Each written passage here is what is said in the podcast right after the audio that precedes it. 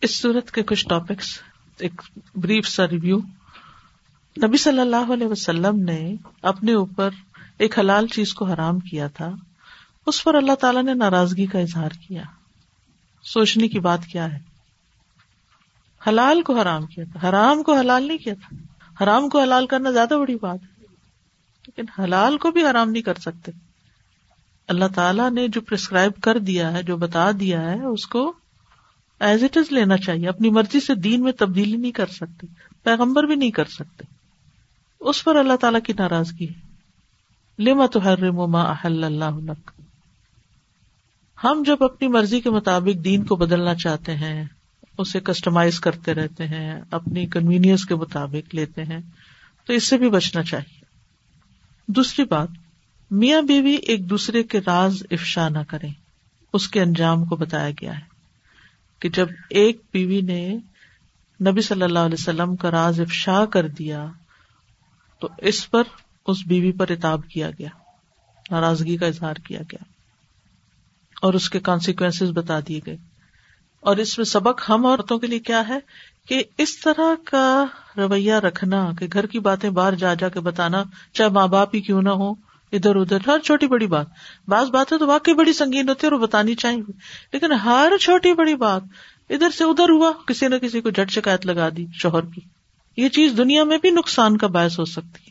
اور وہ کیا؟ اصا ربو ان طلّہ کا کنہ ایوب دلہ ازواجن خیرم من کنہ کہ پھر تم ہاتھ ملتی رہ جاؤ گی، طلاق تک نوبت آ سکتی۔ تو ہسبینڈ وائف کی آپس کی جو کھینچا تانی ہے، وہ بعض اوقات گھر توڑ دیتی ہے۔ اس سے بھی بچنے کی ضرورت ہے۔ رازوں کی حفاظت کرنا بہت ضروری ہے۔ پھر والدین پر اولاد کی ذمہ داری ہے۔ کو انفسکم و اہلی کم نارا۔ ہسبینڈ پر گھر والوں کی دینی تربیت کی ذمہ داری ہے، دینی تعلیم کی ذمہ داری ہم عورتیں کچھ بھی بن جائیں، کہیں بھی جا پہنچے لیکن یہ ذمہ داری ہم سے ساکت نہیں ہوتی۔ اس کی پوچھ ہوگی کہ بچوں کو کیا تعلیم دی؟ ان کو کیا سکھایا دین؟ بہت دفعہ یہ دیکھا گیا خواتین خود قرآن پڑھنا شروع کر دیتی ہیں، کورس کرنا شروع کر دیتی ہیں، لیکن گھر کو بالکل اگنور کر دیتی ہیں۔ بچوں کو کچھ بھی نہیں بتاتی۔ بلکہ بچوں سے ڈرنا شروع ہو جاتی ہیں کہ وہ کیا کہیں گے، ان سے چھپاتی ہیں۔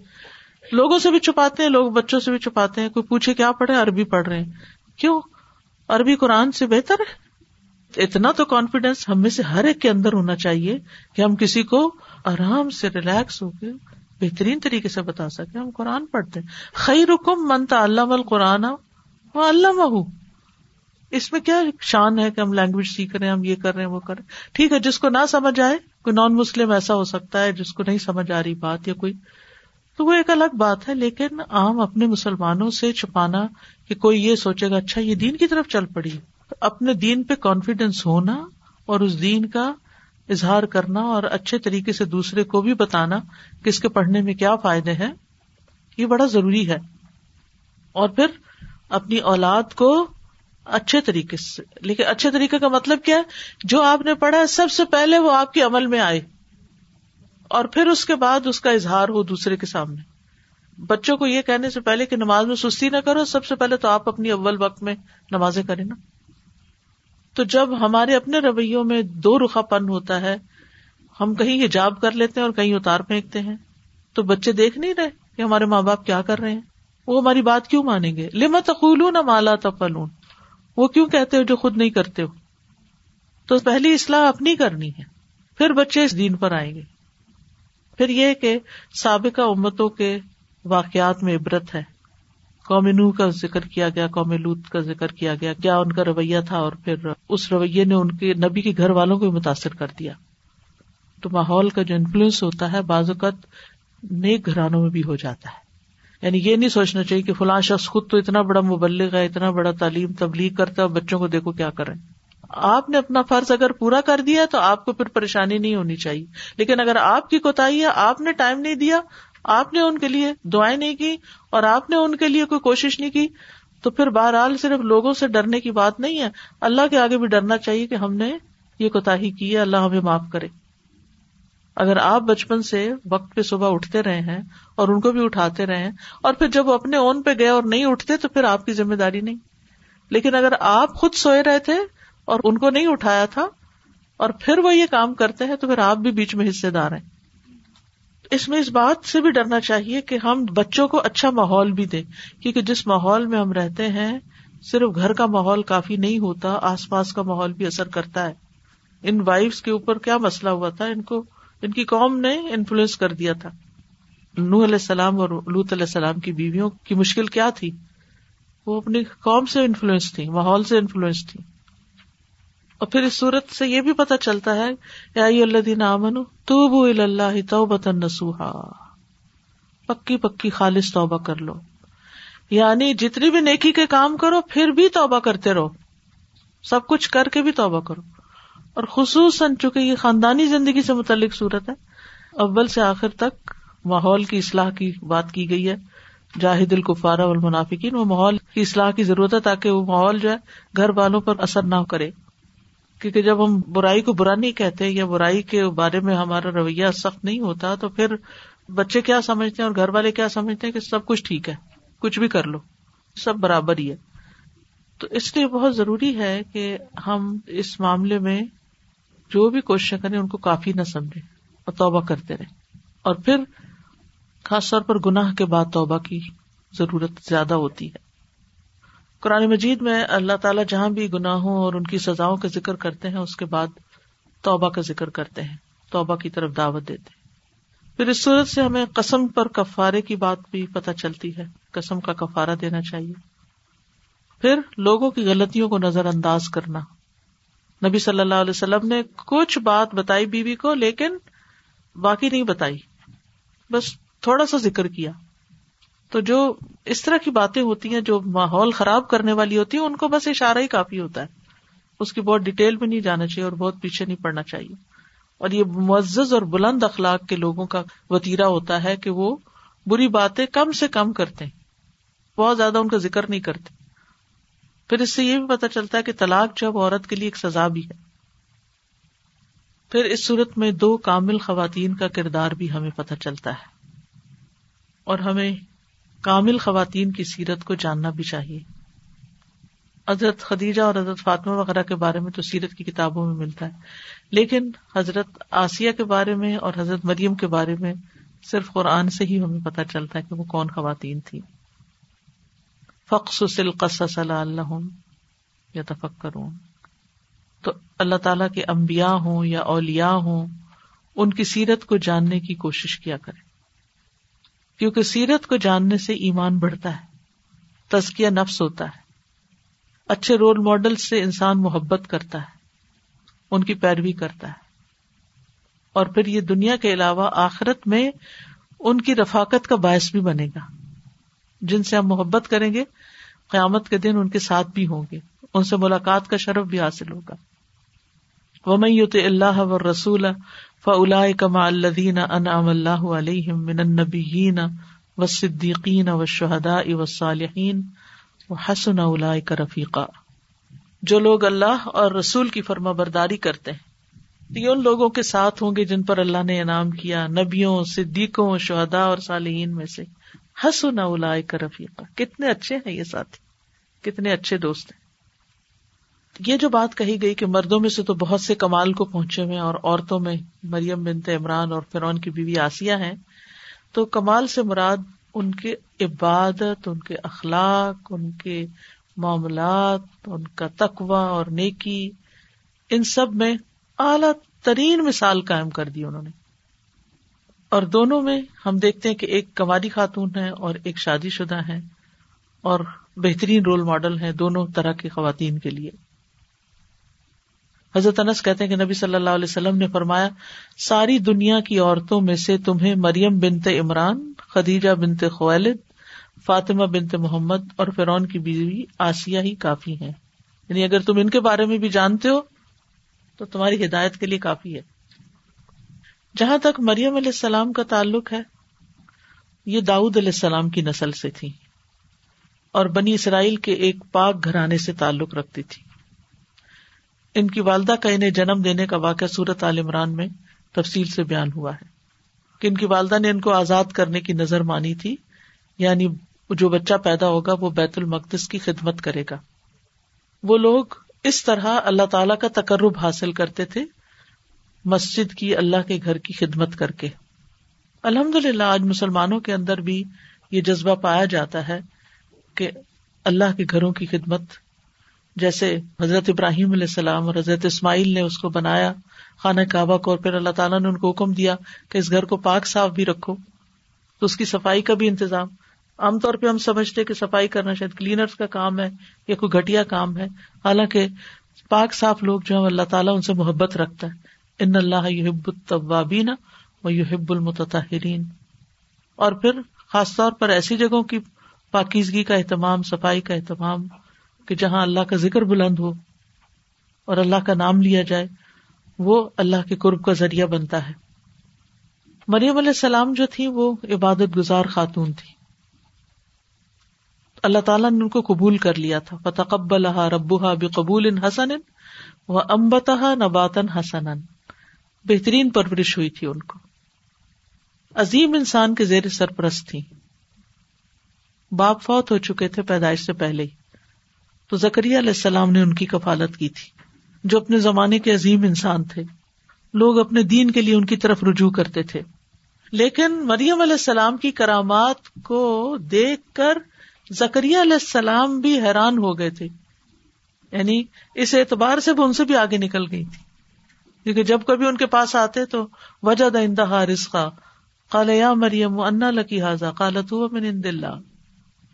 پھر اسی طرح یہ کہ نہایت پاکیزہ معزز اور فرما بردار خاتون تھی۔ اپنی شرمگاہ اور اپنی عزت کی حفاظت کی تھی۔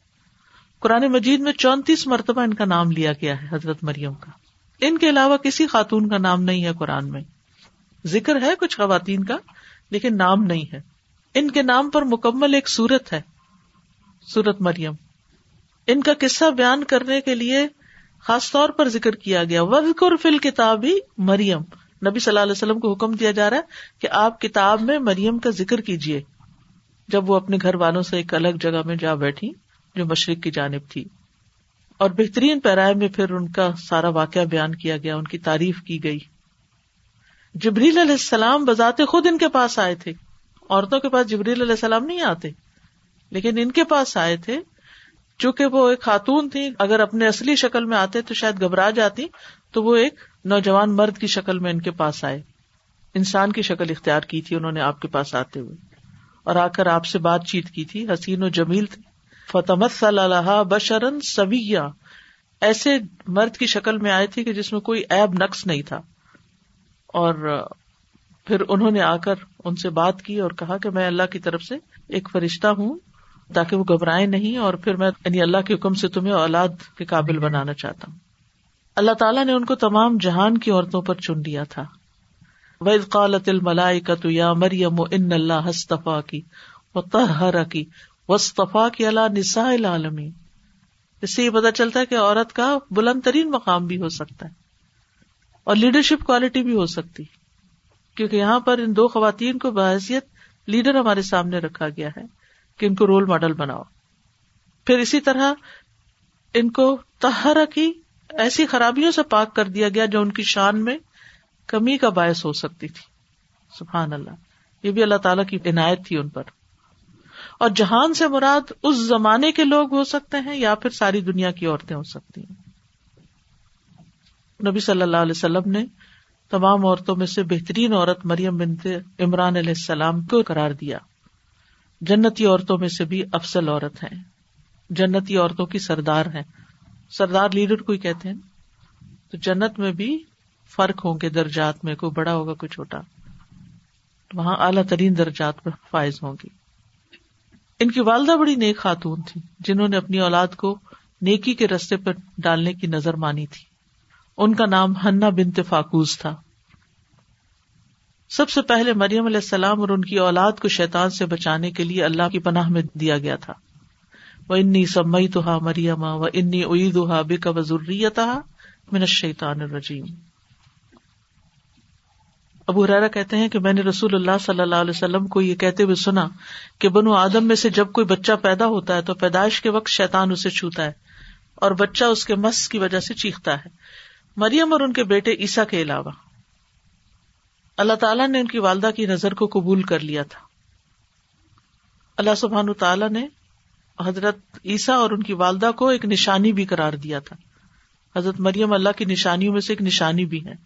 وہ جا النب نہ مریم و اما آیتن و اوینا ہما ربتن ذات قرار ممعین ان کی کفالت کی ذمہ داری کے لیے قرآن اندازی ہوئی تھی۔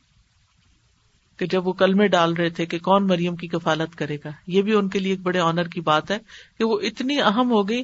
کہا یہ جاتا ہے کہ پہلے ان کی والدہ ان کو لے کر گئی ان کے کوہان کے پاس، بیت المقدس کے منتظمین تھے، تو وہ تیار نہ ہوئے ان کو لینے کے لیے۔ پھر انہوں نے اپنے کچھ خوابوں کا ذکر کیا۔ یعنی مریم کی والدہ کے پاس فرشتہ نہیں آیا تھا، ان کو کچھ خواب آئے تھے، تو انہوں نے جب جا کے سنایا تو پھر ہر کوئی یہ چاہنے لگا کہ میری کپالت میں دے دیا جائے ان کو۔ تو پھر اس کے بعد وہ قرآن دازی ہوئی تھی۔ اللہ تعالیٰ ان کو بے موسم کے پھل بھی دیتے تھے۔ اللہ جیسے چاہتا ہے بے حساب رزق عطا کرتا ہے۔ ان کو عیسی علیہ السلام کی خوشخبری دی گئی تھی، بغیر باپ کے۔ اس قالت الملا اکت یا مریم، ان اللہ بشرو کی بکلمت من حسم المسیح۔ ای سبن مریم وجی ہن پھر دنیا والا من المقربین۔ ان کی سچائی کی تعریف کی گئی۔ وہ ام صدیقہ، عیسی علیہ السلام کی والدہ صدیقہ تھی بہت سچی خاتون تھی یہ اللہ تعالیٰ کی گواہی ہے۔ آج ہمارے بارے میں کوئی گواہی ہو سکتی ہے کہ ہم صرف صادق نہیں، صدیق، حد سے زیادہ سچی۔ ان کو جو نعمتیں دی گئی ان کا ذکر بھی کیا گیا۔ پھر ان پر آزمائشیں بھی آئی تھی دنیا امتحان کا گھر ہے۔ کتنے بھی کسی کے درجے اور رتبے بلند ہوں، لیکن امتحان آتے ہیں۔ بنی اسرائیل نے ان پر بہتان لگا دیا تھا۔ وہ بھی کف رحیم وقول اللہ مریم بہتان عظیمہ بہت بڑا بہتان لگایا تھا ان پر کہ بلد زنا لے کر آئی اور تم خراب عورت ہو نوز بلا عیسی علیہ السلام کی پیدائش کا واقعہ جو تھا وہ سارا ایک امتحان بن گیا۔ انہوں نے اس موقع پر کیا لیا؟ رحمان کی پناہ لی۔ اللہ تعالیٰ سے مدد مانگی اور جس وقت بچے کی پیدائش کی خوشخبری دینے کے لیے جبریل آئے تو اتنی پاکیزہ خاتون تھی کہ انہوں نے رحمان کی پناہ لی۔ اور پھر اپنی پاک دامنی کا ذکر کیا۔ انا یقون علی غلام ولم یم سسنی بشر ولم اکو بغیا میں کبھی بھی بدکار نہیں رہی۔ پھر اللہ تعالیٰ نے ان کو غم سے نکالا۔ فنا دا من تحت اللہ تحزانی قجا ربو کی تحتا کی سریا غم نہ کر، بے شک تیرے رب نے تیرے نیچے ایک ندی جاری کر دی۔ اس سے یہ پتا چلتا ہے، غم اور دکھ کے موقع پر انسان کو پانی پینا چاہیے۔ غصے کے موقع پر تو پینا ہی چاہیے، لیکن غم بھی دور کرنے کے لیے اور ان کو کھجور کھانے کے لیے کہا گیا جو بچے کی پیدائش کا وقت آیا۔ کلی وشربی و کرری آئی نا کھاؤ پیو، آنکھیں ٹھنڈی کرو، غم نہ کرو کہ لوگ کیا کہیں گے۔ سبحان اللہ، کیا زبردست علاج بتایا گیا۔ کھجور کھاؤ، پانی پیو اور غم نہ کرو۔ چھوڑ دو لوگوں کی باتوں۔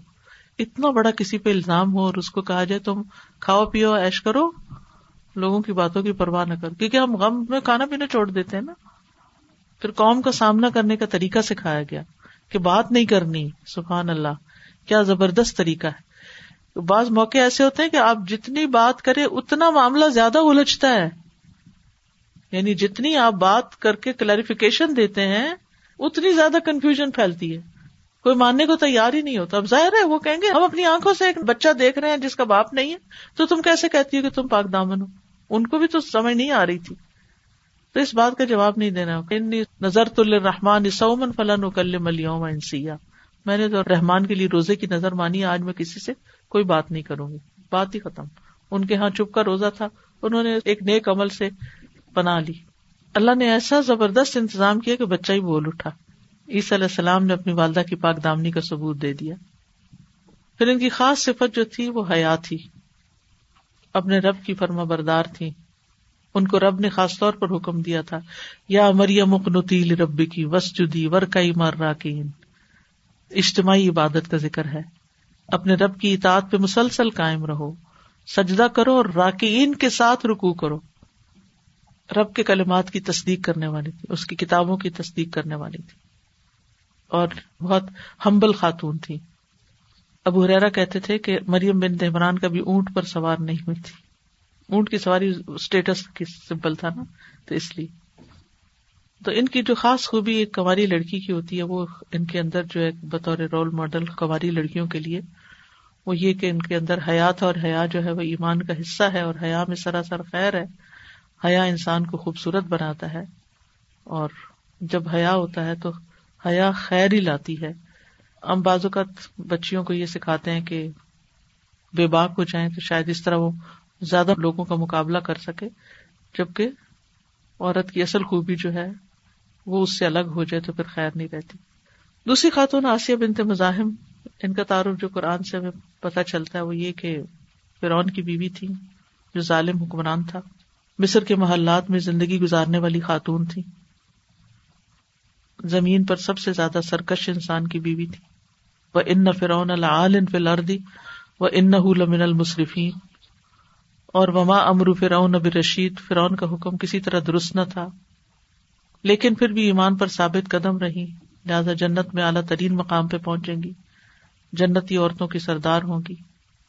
شادی شدہ عورتوں کے لیے بہترین مثال ہے۔ دنیاوی لذتوں پر ایمان کو ترجیح دینے والی ہیں۔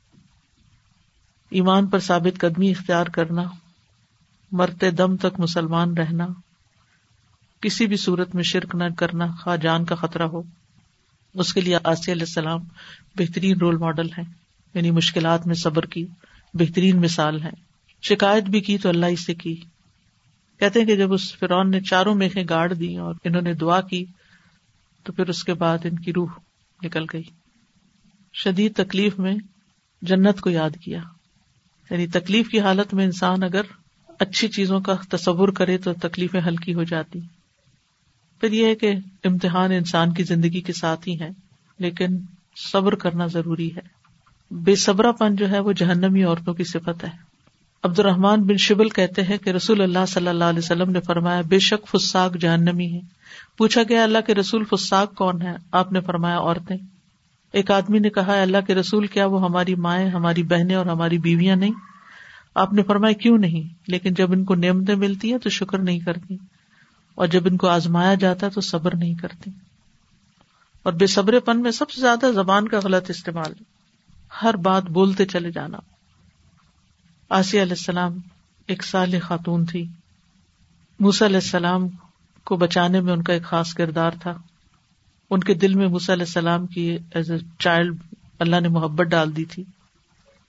فرون سے اپنے لیے بطور ہبا انہوں نے مانگا تھا، جبکہ وہ بالکل اس کو ذبح کرنے والے تھے۔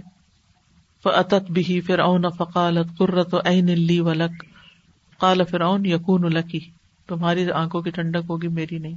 سرکشی جو تھی۔ فرعون کے سامنے موسی علیہ السلام کے حق میں سفارش کی تھی۔ لا تقتلوہ اسا انفعنا او نتخذہ ولدا۔ ایسی سفارش کو آسان نہیں تھی کہ بنی اسرائیل کے بچے کو پروٹیکٹ کر رہی ہیں۔ لیکن اللہ نے یہ کام بھی ان سے لیا۔ علیہ السلام ان کی آنکھوں کی ٹھنڈک بنے، ان پر ایمان لائی۔ مسلمان شادی شدہ عورتوں کے لیے بہترین رول ماڈل ہیں۔ نیک بیوی کو خوش بختی کی علامت قرار دیا گیا ہے۔ نبی صلی اللہ علیہ وسلم نے فرمایا، چار چیزیں خوش قسمتی کی علامت ہے نیک بیوی، کھلا گھر، نیک ہمسایا اچھی سواری۔ اور چار چیزیں بد بختی کی علامت ہے بری بیوی، تنگ گھر، برا ہمسایا بری سواری۔ عورت کی بہترین خوبی فصالحات و قانتاتن ہے حافظات للغیب بما حافظ اللہ۔ یعنی شوہر کی فرما برداری بھی اور اس کی عدم موجودگی میں اپنے آپ کی اور اپنے گھر بار کی حفاظت۔ بد کردار نہ ہونا، بد اخلاق نہ ہونا۔ اللہ سے ڈرتے رہنا۔ معروف میں شوہر کی اطاعت کرنا، شوہر کے ایمان کو بھی بڑھانا۔ نبی صلی اللہ علیہ وسلم نے فرمایا، سب سے افضل مال ذکر کرنے والی زبان، شکر گزار دل اور ایمان والی بیوی ہے، جو اس کے ایمان پر اس کی مدد کرنے والی ہو۔ یعنی شوہر کو نیکی کے کام میں سپورٹ دینے والی ہو۔ شوہر کی احسان مند ہونا، مشکل حالات میں شوہر کی مدد کرنا، حکمت سے کام لیتے ہوئے شوہر کو نیکی کے کام کے لیے راضی کر لینا۔ شوہر کے مال کی حفاظت کرنا۔ اگر اسے مال کی ضرورت ہو تو مالی مدد بھی کرنا۔ اور ظالم ہو شوہر تو اللہ سے مدد مانگنا۔ اور اگر نیک ہو لیکن سختی کا معاملہ کرنے والا ہو تو بھی اللہ سے مدد مانگنا اور صبر کے ساتھ اچھا گزارا کرنا۔ اللہ سبحان و تعالیٰ ہمیں نیکی کی توفیق عطا فرمائے تقوا عطا فرمائے، اور بہترین اطاعت کی توفیق دے۔ وآخر دعوانا ان الحمد للہ رب العالمین. سبحانک اللہم و بحمدک اشہد اللہ الہ الا انت، استغفرک و اتوب السلام علیکم و رحمۃ اللہ وبرکاتہ.